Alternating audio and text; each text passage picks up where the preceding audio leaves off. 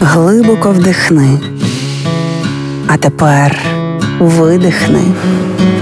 Ти знаєш, що ти відчуваєш, а ми знаємо, чому. Програма Є мозок. Другий сезон. Поради від психологів, як не зламати мозок об війну. Проєкт створено за підтримки програми партнерства у галузі масмедіа в Україні UMPP.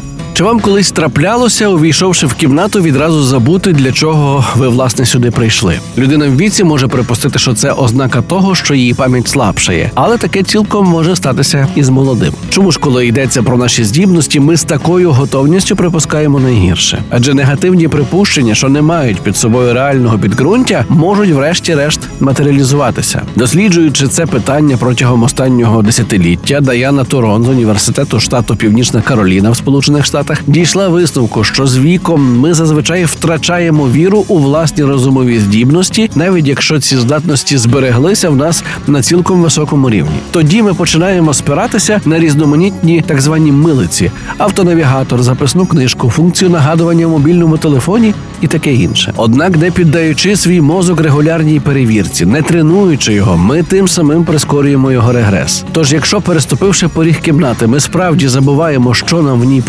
слід почати тренування пам'яті або зробити тренінги інтенсивнішим ніж раніше, а не навпаки послаблювати режим роботи мозку, допомагаючи йому. Тож рекомендація перша: вірте в себе.